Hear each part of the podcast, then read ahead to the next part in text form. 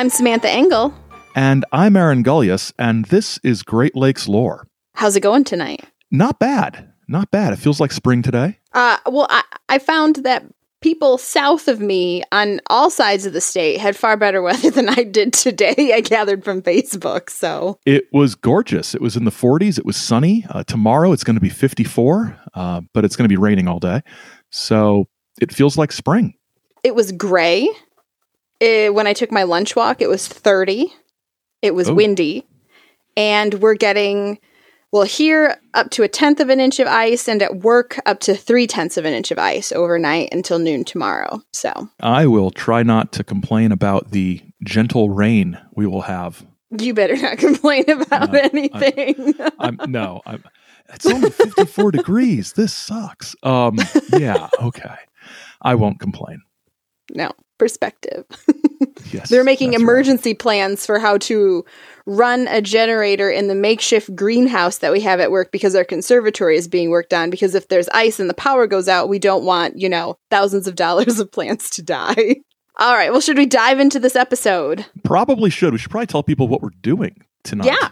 Yeah, go for it. You've got the background. So Oh, that's right. So we're we're looking at a place called Whitewater, Wisconsin, and I, I think we're titling this something along the lines of "The Witches of Whitewater, Wisconsin."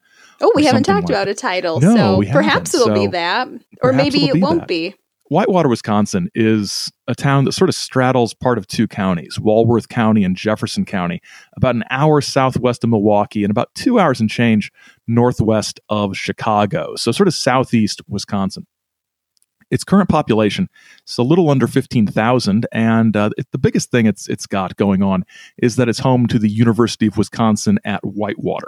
White settlement in the area began in 1836, if you count when a white person first claimed land, or 1837 if you count it as somebody actually building a house and living there. Distinctions. Yeah, right. You gotta you gotta be careful about this. In 1837, um, the group a group of 20 settlers from New England uh, traveled west via the Erie Canal across Michigan, across Lake Michigan, landed in Milwaukee, and then set out as a group from Milwaukee um, to the site of Whitewater, which was a six day trip at the time. And the town grew really slowly until 1852, which is when the railroad came through, which caused the population to just explode. In 1844, there were about 29 households in Whitewater, and uh, within 10 years after that railroad came in, about 2,200 people living in the town in just just within a decade of the railroad showing up. Whitewater, uh, sort of not in line with the stereotypes of Wisconsin, had a um, unusually low, almost non-existent German American population, and it was even low in comparison to the rest of southeastern Wisconsin, which was the least German part of the state. Uh, Whitewater and Walworth County were this sort of anomaly of staunchly abolitionist, um, consistently voting with the Free Soil Party and the Whig Party and later the Republican Party in Wisconsin. There's a whole paragraph on just this county in this history of Wisconsin electoral politics. It's, it's just this weird little New Englandish anomaly in um, in in Wisconsin. In the 1890s, the two largest employers in town, uh, the Winchester and Partridge Wagon Works and the Esterly Reaper Works, both left. Uh, Esterly moved to Minnesota, and the Wagon Works just shut down completely. The town's economy took a nosedive, the population dove by 25%, and it would take until about 1950 for the population to reach that Gilded Age level. And so the reason that we're talking about Whitewater is because there are a whole slew of myths and legends and crazy stories that one can find on the internet about this relatively small town. And so so we're going to share a few of those with you um, now and then we'll get into some of the actual history that could have inspired some of these stories.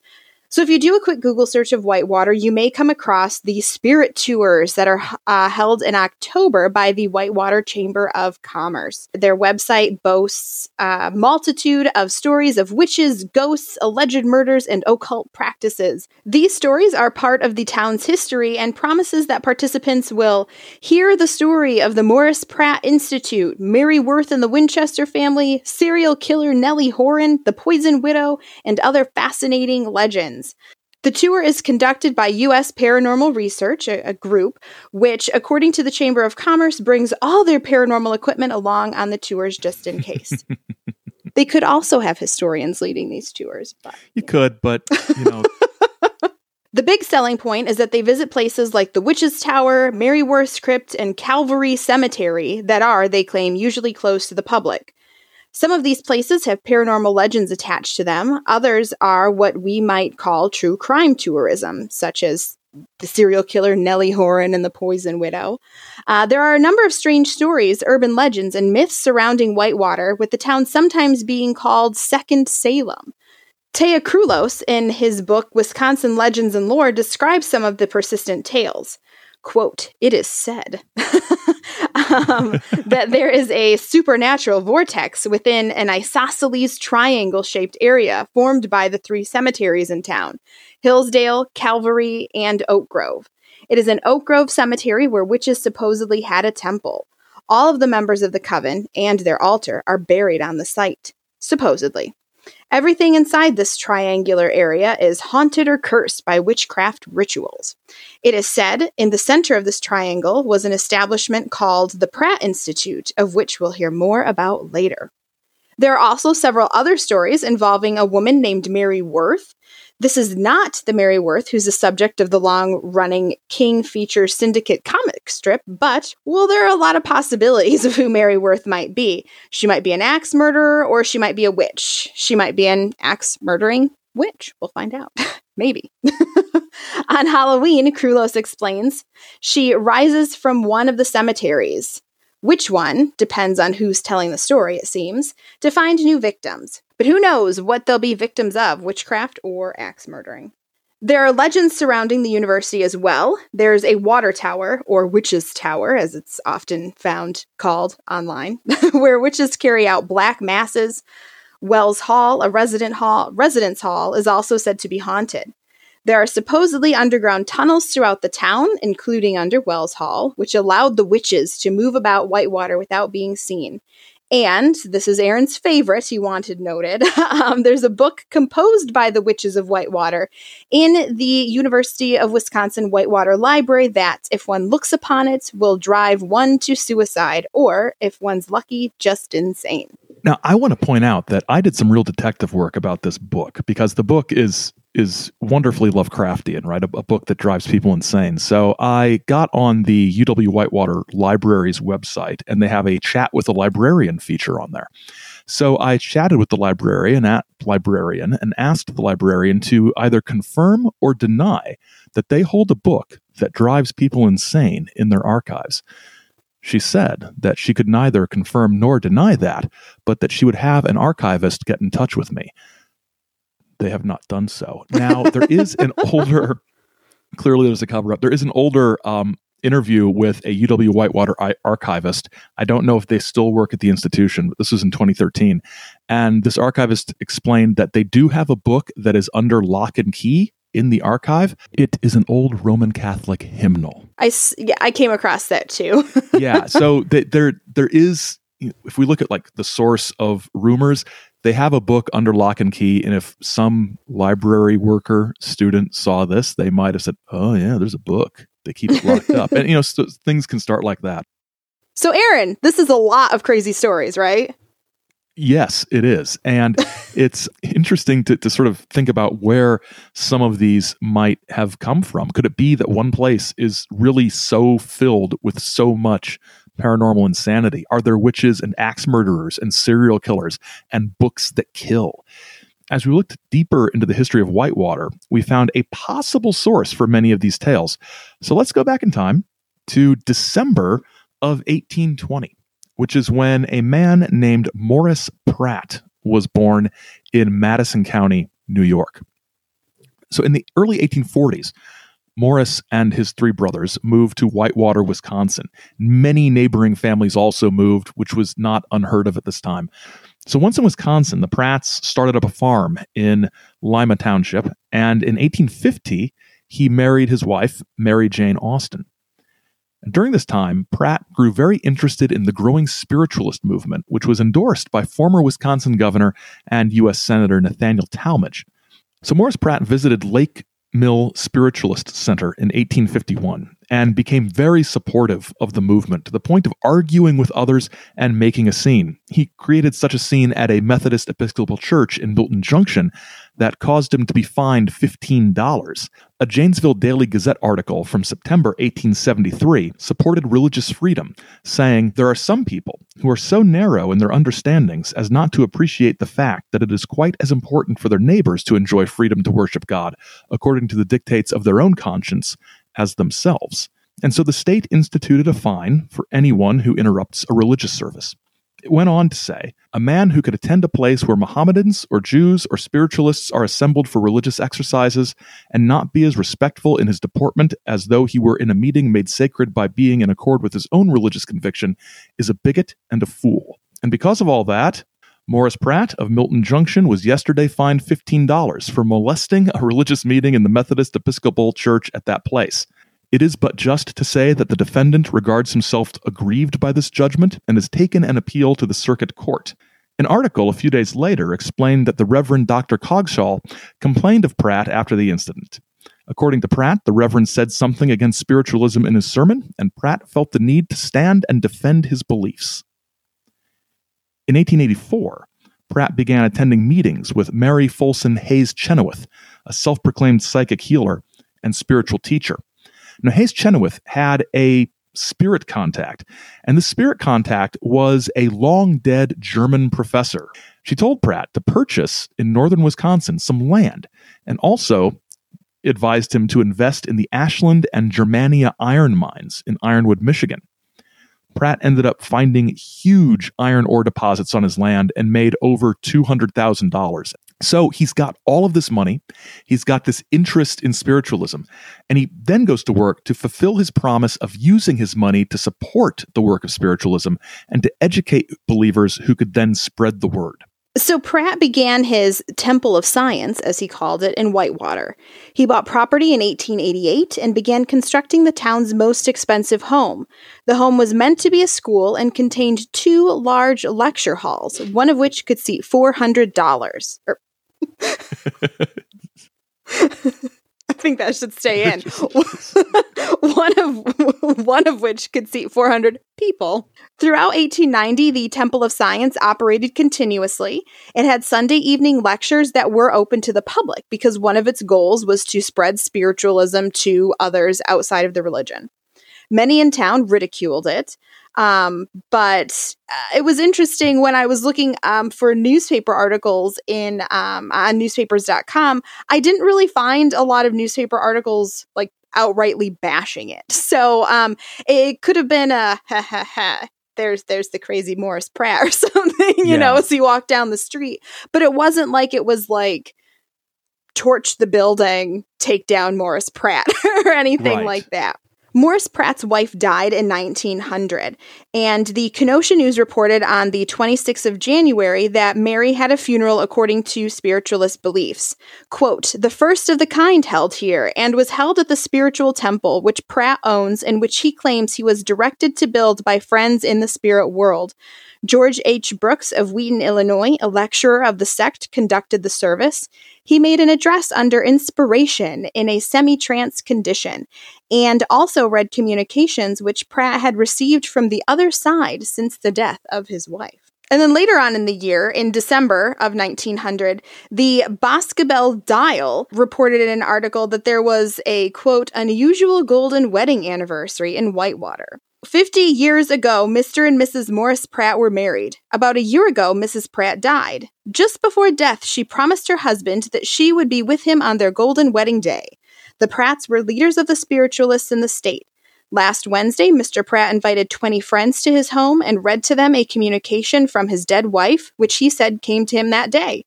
A feast was spread, and the wedding celebration was held just as though the dead woman was present. I found that very fascinating.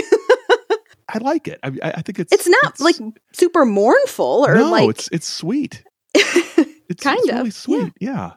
And I mean, I always think you have to think about it like at this time, everybody's wondering about death. And, you know, death is so common in cities, and, you know, people generally are dying at their home as opposed to away in hospitals. And this is just something that I've read and care a lot about sharing with people that, that some of these different ideas like this or postmortem photography or whatever, like they're not so weird as we think they are today. And they're not as morbid as we like look back on them and project onto. But, and something that, that goes along with that, that that isn't the case anymore is there weren't really funeral homes. I mean, there were funeral people and there were morticians, but a lot of times, yeah, it was about this time that it was they were taking off. Really, it was traditional for for you know things to be held in the home. Yeah, I mean, the historic house that I I work in now, um, two two different family members at, at least two were laid out in the home. So, um, yeah, it's normal. and the one was as late as 1930. So this is, you know, long into the into the 20th, farther into the 20th century than I think we would imagine it would have been. Um, but so it was about a year after Pratt's wife passed away that he incorporated the temple and renamed it the Morris Pratt Institute. So he formalized the organization. In December of 1901, he remarried to a woman named Zulema Taylor. The pair attended the National Spiritualist Association annual convention in Washington, D.C., and offered the properties to be utilized for educational purposes, similar to the training school that had popped up in Lily Dale, New York. So he wanted to gift the Institute, you know, give it over to the association, I assume because he thought I'm getting up there in years and I want to make sure that this continues on. I am adding that as my own interpretation, but I imagine it was on his mind after they attended the convention, there was a newspaper article print printed in the Herald of Readstown, Wisconsin, that reported that the Temple of Spiritualism, owned by Morris Pratt, has been given by him to the National Spiritualistic Association to be used as a school of spiritualism. The building was erected by Mr. Pratt and his wife, who has since died, at a cost of $30,000 and is a very handsome building. The school will accommodate 150 students and will be open January 1st under the supervision of Reverend A. J. Weaver of Old Orchard, Maine. Mr. Pratt will be allowed to make his home in the building during the remainder of his life. Now, the thing that this newspaper didn't know at this time was that the association would end up turning down this offer. They said that they did not have the capacity to run the institute as it needed to be run. Um, but of course, the newspaper didn't have all that information, so they printed that it was going to be taken over, and that just wasn't the case. And that seems like a good place to take a break. We'll be back with what happened next to the Morris Pratt Institute.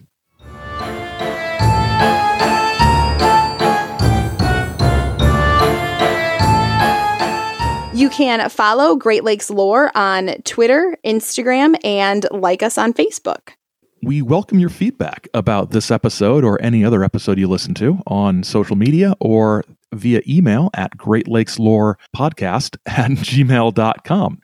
And uh, we, we love getting that kind of uh, feedback and, and questions and, and comments from listeners. You can also find us on Patreon. So, our Patreon has two different tiers that offer different benefits things like um, early access to episodes, um, bonus episodes, and field trips, all research blogs, all kinds of things.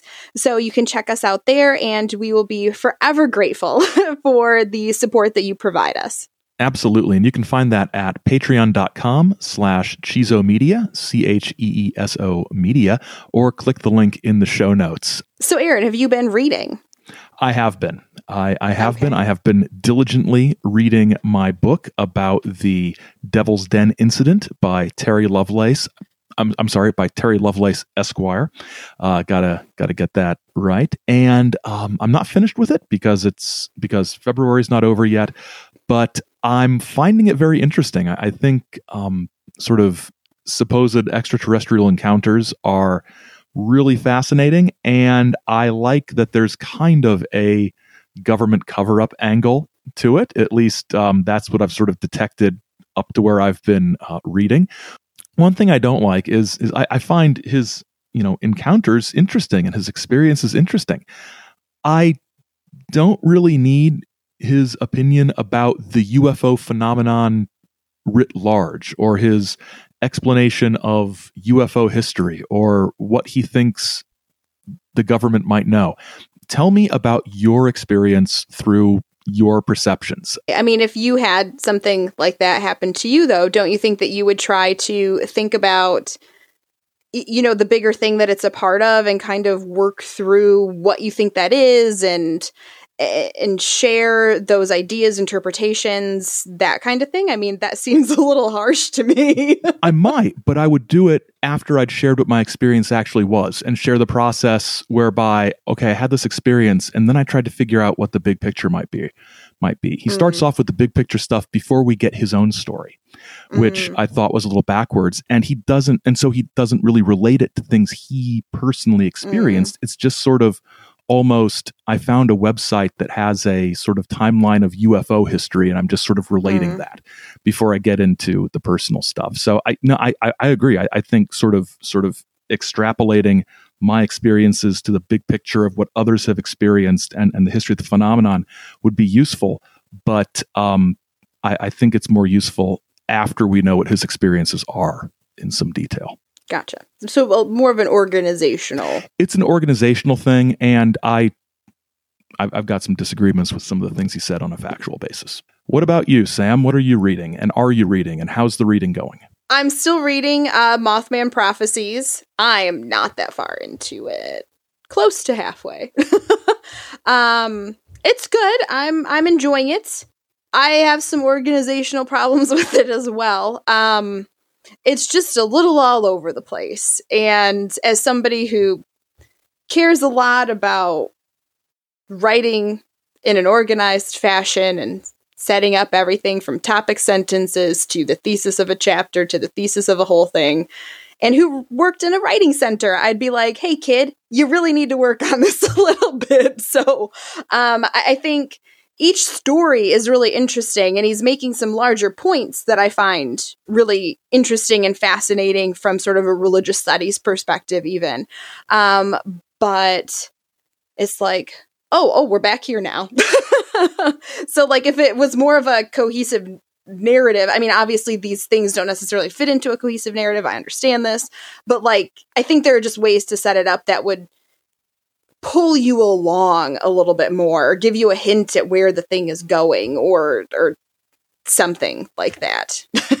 Uh, having read the book a few times i agree. I, I i think there are there are absolutely some some organizational things. I always found it difficult to follow exactly what was going on at which time. Yeah because it jumps all over the place. So it's like wait when when was this last thing that we heard? When was when was this encounter? When was that because it's just like it's whiplash or something. Timeline whiplash. I'm really interested to hear your thoughts when you're finished with the whole thing. I think that's going to be um, an exciting conversation. All right, shall we get back to Whitewater? Yes, let's go back to the to the institute. All right.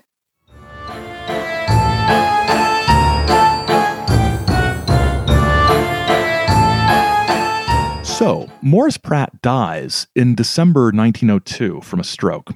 An article in Eau Claire, Wisconsin's Weekly Telegram read, quote, Morris Pratt's funeral was held Wednesday afternoon in the spiritualist temple built by him. The auditorium of the temple did not present a scene of mourning, but instead appeared to be decorated for a festive occasion. The hall was hung in green and white carnations, and the colors of the school of spiritualism, yellow and white, were hung above the altar railing. The members of the congregation, although they deeply loved Mr. Pratt, exhibited little grief over the death of their benefactor. After his death, the National Spiritualist Association did take over the operation of the Morris Pratt Institute, despite not being interested while he was alive a little earlier on, as you heard before the break.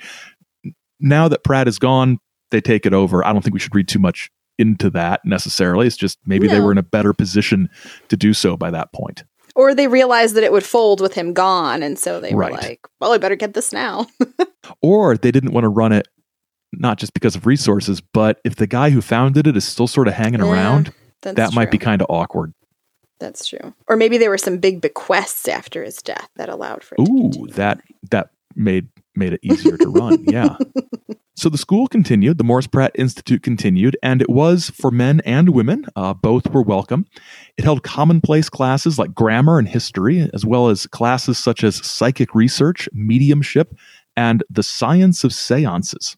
the school, I love that, the science of seances. it just that just that phrase just sums up this time period. It does. the school, quote, rejects nothing because it is new and unpopular. It accepts nothing because it is old and unpopular. It seeks only the truth, end quote. And Whitewater became known as the Mecca of modern spiritualism. The school closed for a time during the Great Depression, but reopened in 1935. It didn't last long, though. It closed in Whitewater, but reopened in Milwaukee, where students had a better chance of finding a job and financial support while attending the school. The temple became a rest home, then a girls' dormitory for the Wisconsin Teachers College. The building was torn down in 1961 and became Wisconsin Telephone Company. And by that time, uh, the Wisconsin Teachers College was well on its way to becoming the University of Wisconsin at Whitewater. In 1977, the Morris Pratt Institute in Milwaukee was spiffed up and rededicated to the education of spiritualism, and it still exists as such today. Their website states that the Morris Pratt Institute is mission driven to provide quality education for commissioned spiritualist healers, certified mediums, licentiate ministers, ordained ministers, and national spiritualist teachers for those who wish to earn those credentials. So, this all begs the question what then is spiritualism. We've said that word many times already this evening. And we did speak about it quite broadly on our The Paranormalist Personal episode, um, as we were talking about why folks want to experience the, the paranormal and things like that.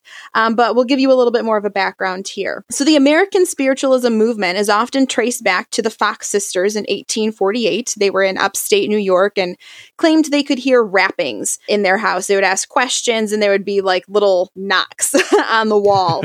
and they then became famous, were were toted all around first the state and then beyond to to show off their talents and i'm definitely sweeping this with very broad strokes but you can look up the history of the fox sisters if you want to find out more about their their lives specifically um, because eventually some of them say no it was all a hoax but then the other one says no that one doesn't know what she's talking about you know all becomes a thing. Um, but still, they kicked off a movement, and there's no doubt about that. But spiritualism really has roots that go even further back to the mid 1700s. A man named Emanuel Swedenborg, he was a Swedish theologian who lived from 1688 to 1772, wrote on many religious topics, but he kicked off a new religious movement when he believed he had a vision of Jesus Christ in 1744.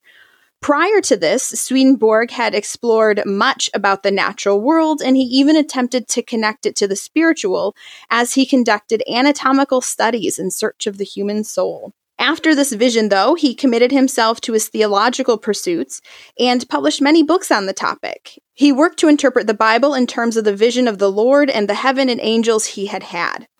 Swedenborg's belief in God, its essence, and power remained unchanged, and he believed that all creation had a foundation in divine love and wisdom. And now we won't go into all of Swedenborg's specific beliefs, but it's important to know that many viewed his vision and gift as a kind of mediumship. The first Swedenborgian societies developed in the 1780s, so um, just a few years after he passed away. And Swedenborg had a profound influence on future writers and artists, including transcendentalists like Ralph Waldo Emerson and artists like George Inness. Some of the spiritualist movements, including the association itself, clung to Swedenborg as a kind of father, because in a 1747 work he wrote, The Lord in his divine mercy has granted me the opportunity for several years now to keep company with spirits and angels, to hear them talking, and to speak with them in turn. But Swedenborg would later warn against trying to contact spirits on one's own, because you never know if you're letting in an evil spirit. But as the Fox sisters kicked off American spiritualism and seances, stage shows, and the like spread throughout the country, there was also a serious religious and scientific following that culminated with the creation of the National Spiritualism Association of Churches, which seemed to provide a solid set of doctrines and beliefs to a movement that tended to be very anti establishment and have variations across the board.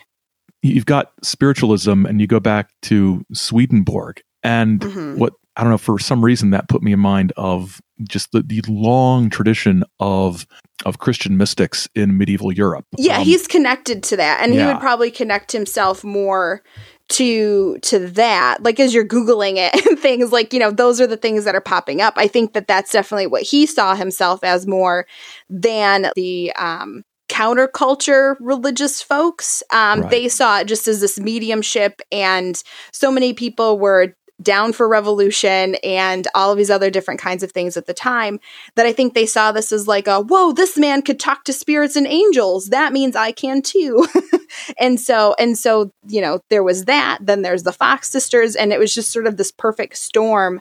Um, you throw in a little dash of some modern-ish science and you, you got a thing The National Spiritualism Association of Churches was founded in 1893, and they define spiritualism on their website as, quote, the science, philosophy, and religion of continuous life, based upon the demonstrated fact of communication by means of mediumship with those who live in the spirit world. So it's a science because it investigates, analyzes, and classifies facts and manifestations demonstrated from the spirit side of life.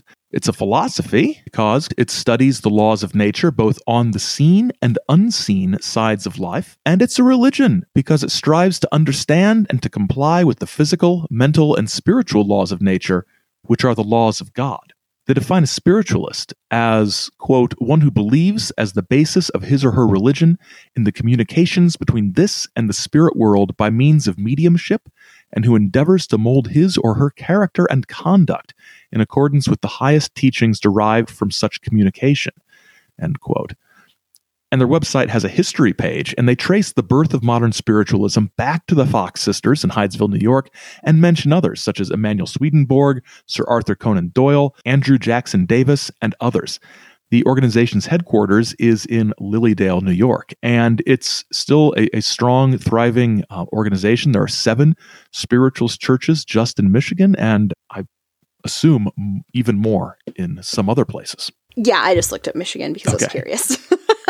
We're both in Michigan, so That's I thought yeah. it would provide a good uh, a good context there. And interestingly, so Sir Arthur Conan Doyle wrote um, a history of a two part, I believe, two part, two volume history of spiritualism, and he puts everything back to Swedenborg. So he's he's yeah. on the Swedenborg bus. and where does this leave us? Because we started talking about all of these crazy stories about Whitewater, witches, and murders, and weird isosceles triangles and all kinds of things. And now we spent a lot of time talking about spiritualism. And you might be wondering, well, what the heck are they doing?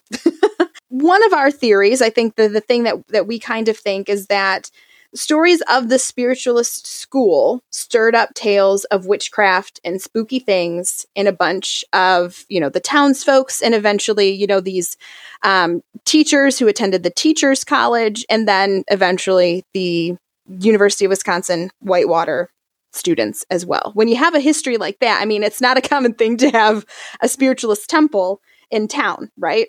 no, that's very unusual.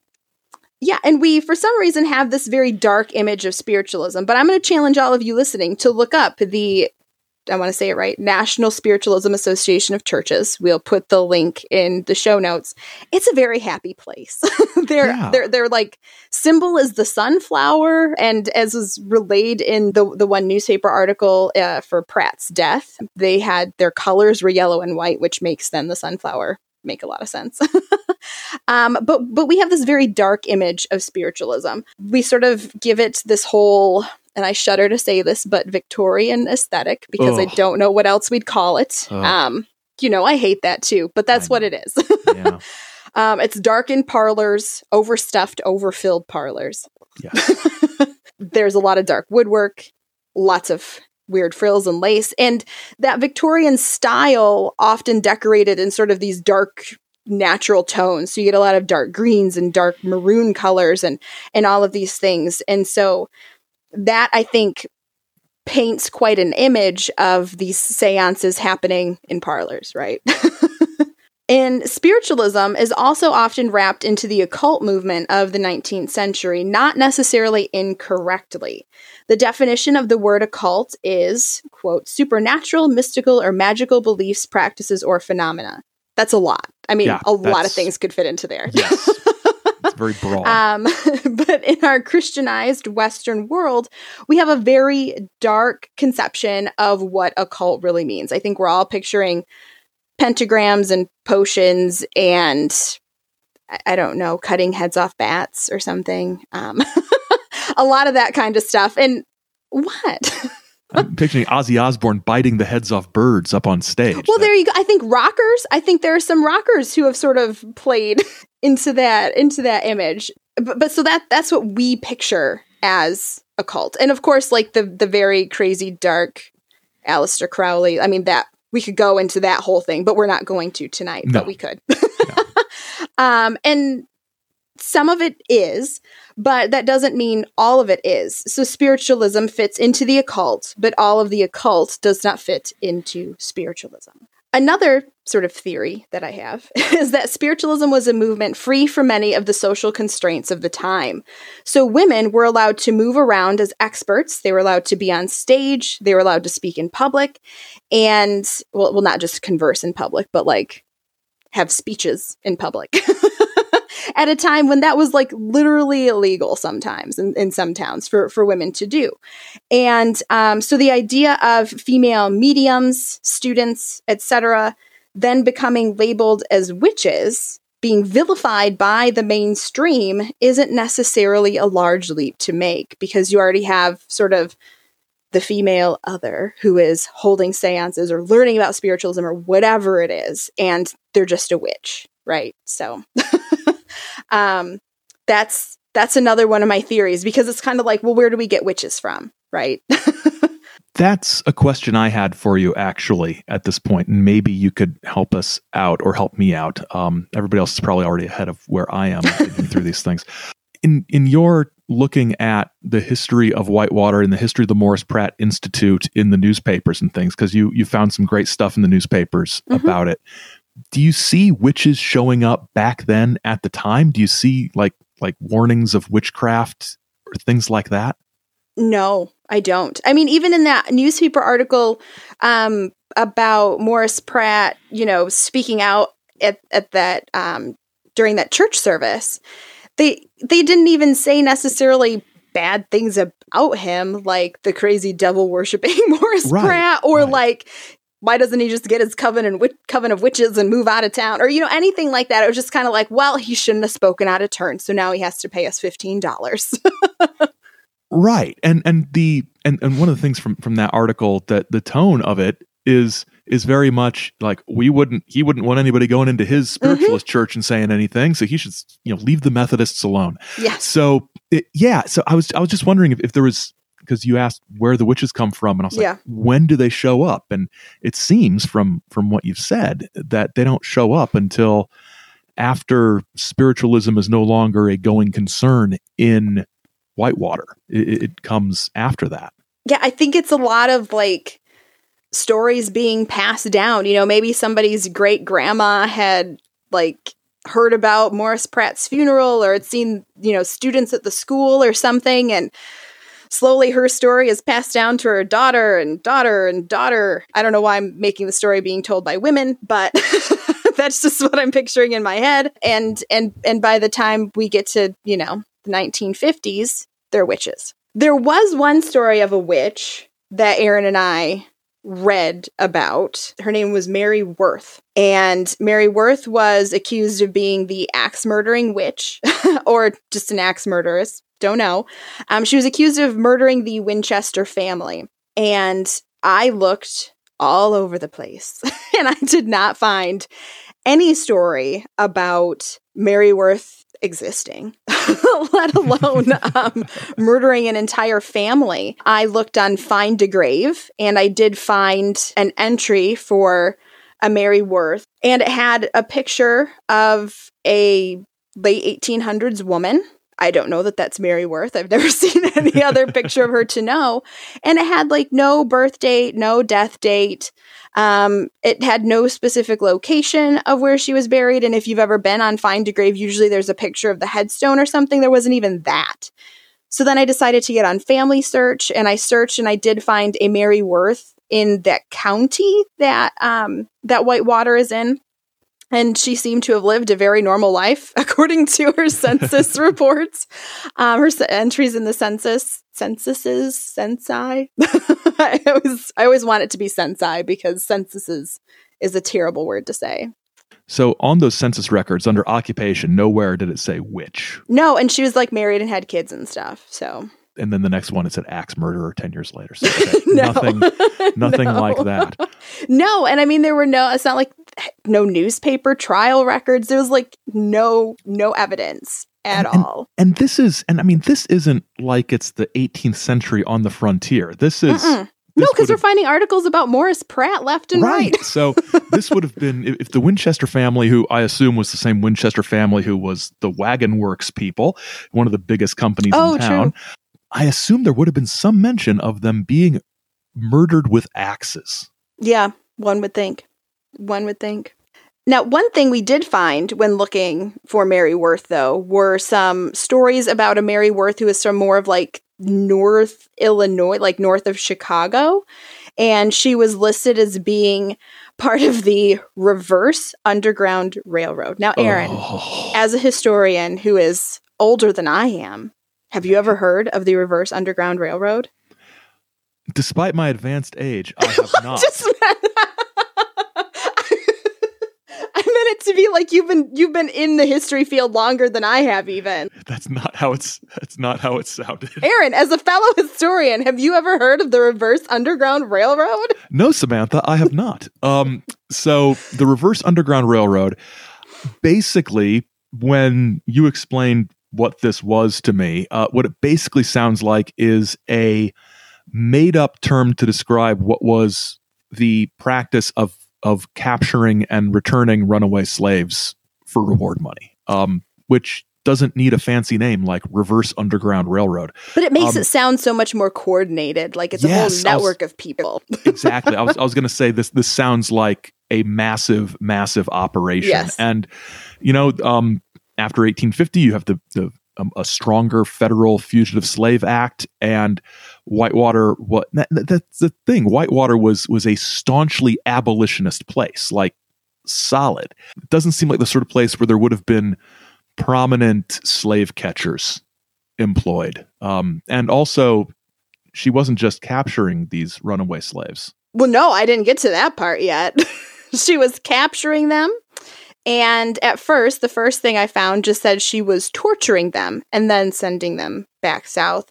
And then uh, it, it escalates to be torturing, using as part of her black magical practices, and then returning them if they were still alive south.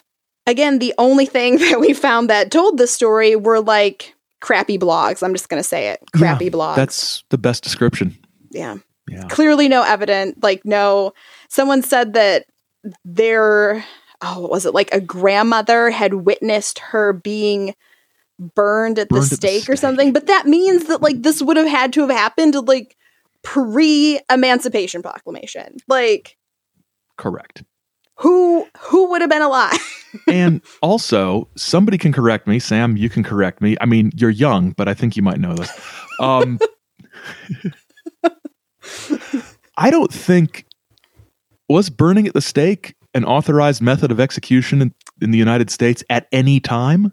I, I really don't think so. I, I don't believe it was. I, I mean, w- once we move out of weird colonial witch persecution, which we didn't, we weren't even burning them at the stake here. Never mind. Like, yes. yeah, I mean, burning witches is is very much a continental European. Yes, thing. it is. Yep.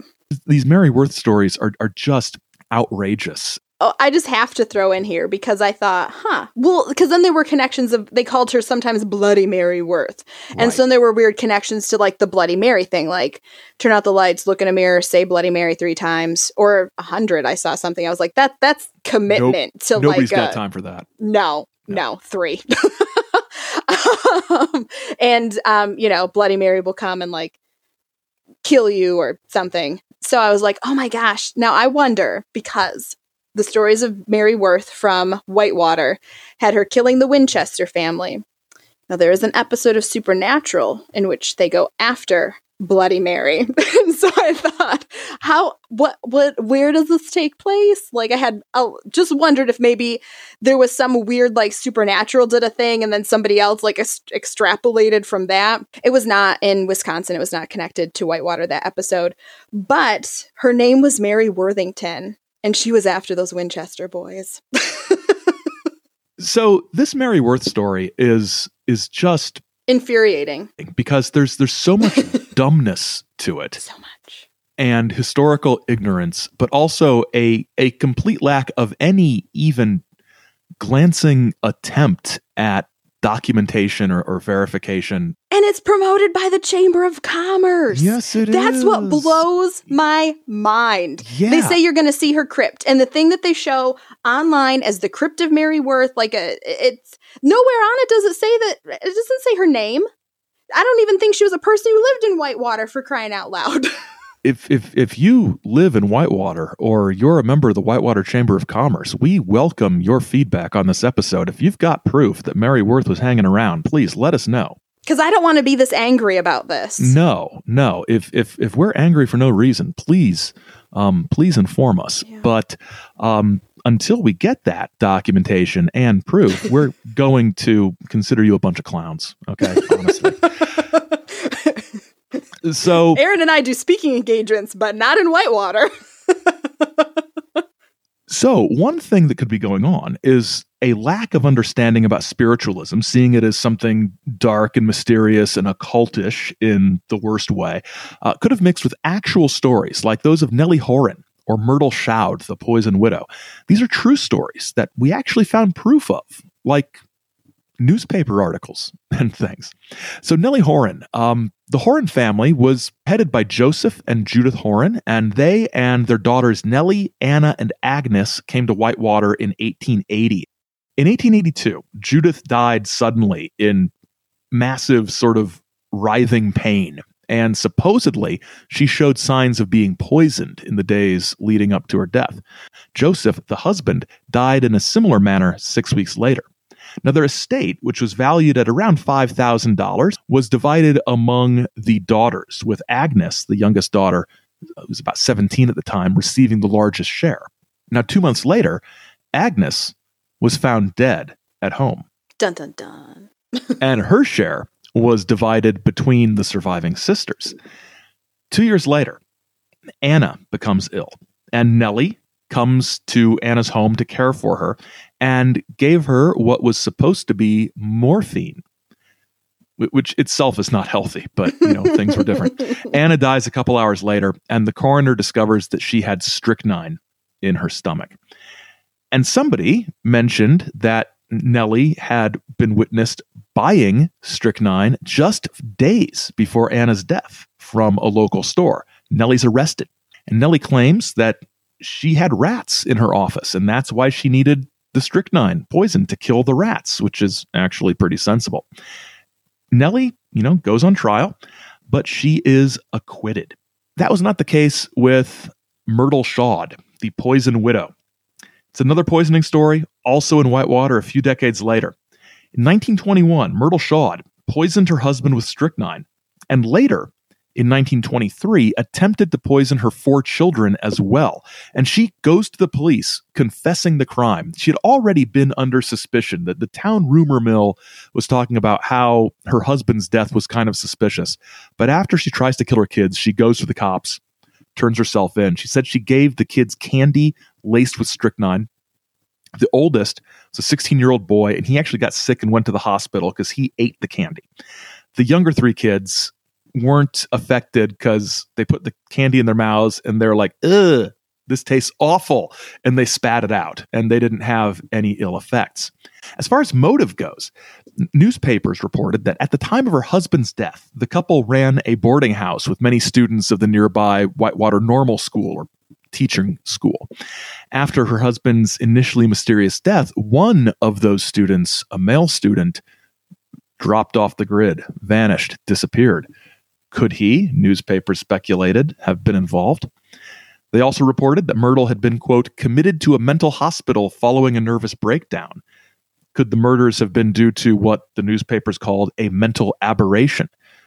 And papers also speculated that there could have been a financial motive. Her husband's will left $2,000 to each child, but the will specified if the child died, that money would go to Myrtle. And so she could be in line to get a lot of money if all four of her kids were to die. Another possible motive is that she had fallen in love with Ernest Kufal, one of her young boarders who might have been somebody she was carrying on with, and being with him was a motivation to kill her husband. That was one of the things that was circulating in the newspapers.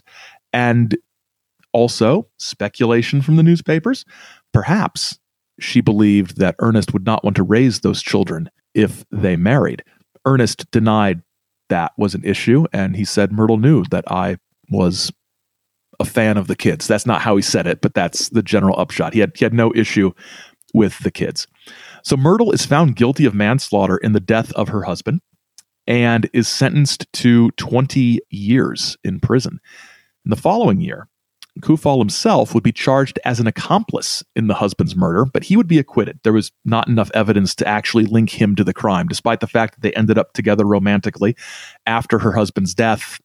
It it didn't hold up in court.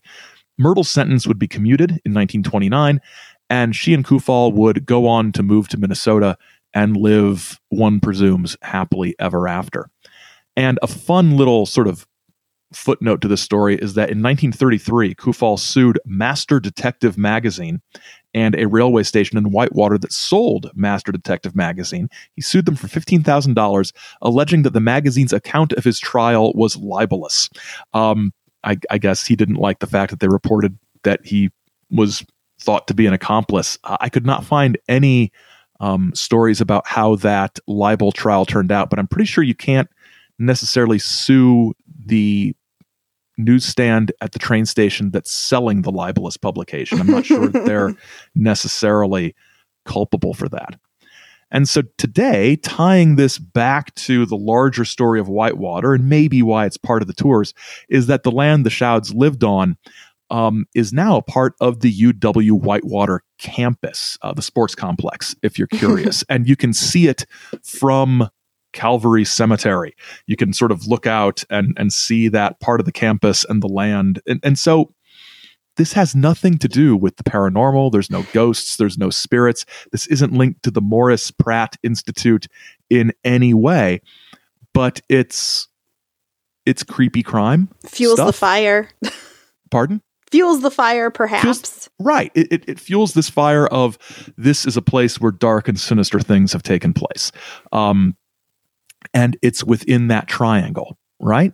And and you know, one thing I was thinking of because you know there are reports that you know covens of witches are seen outside the water tower and and different things, and maybe that's maybe so. Like maybe there are like modern witch folk um, who maybe don't have a firm grasp of what spiritualism is and thought like, oh, this would be a great place for us or local teen girls maybe who are like, "Oh my god, have you heard about spiritualism?" and they get their Ouija boards out and then they run out to the water tower and like it's sort of this weird myth that just keeps feeding into itself because there is this like cool super fascinating nugget of history in this town that could inspire some weird stories and then everybody just keeps going with it. That makes sense to me. It, yeah. it really does. I'm imagining you've got some girls who hear these myths about, or these stories about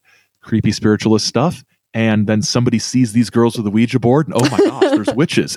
Right. They're emulating the witches that they are later mistaken to be. Right. If They're as much witches as those young girls who were hanging out with Tituba in the forest outside of Salem, which means they're not witches. Well, Aaron, we've found the spiritualists. We have. We debunked Mary Worth. We eviscerated Mary Worth. we talked about two actual women who killed potentially killed folks. One who Um, killed. and the other I seems like a really strong case. I'll, I'll I'll allow it. Yeah.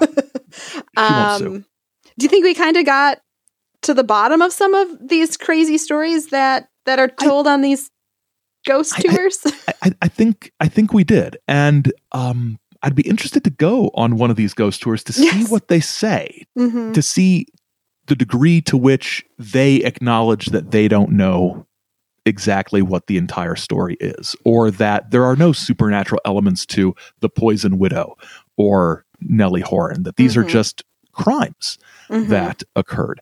Um, and so I don't want to judge the ghost tours too harshly. I mean, a little harshly, but um, not not too harshly.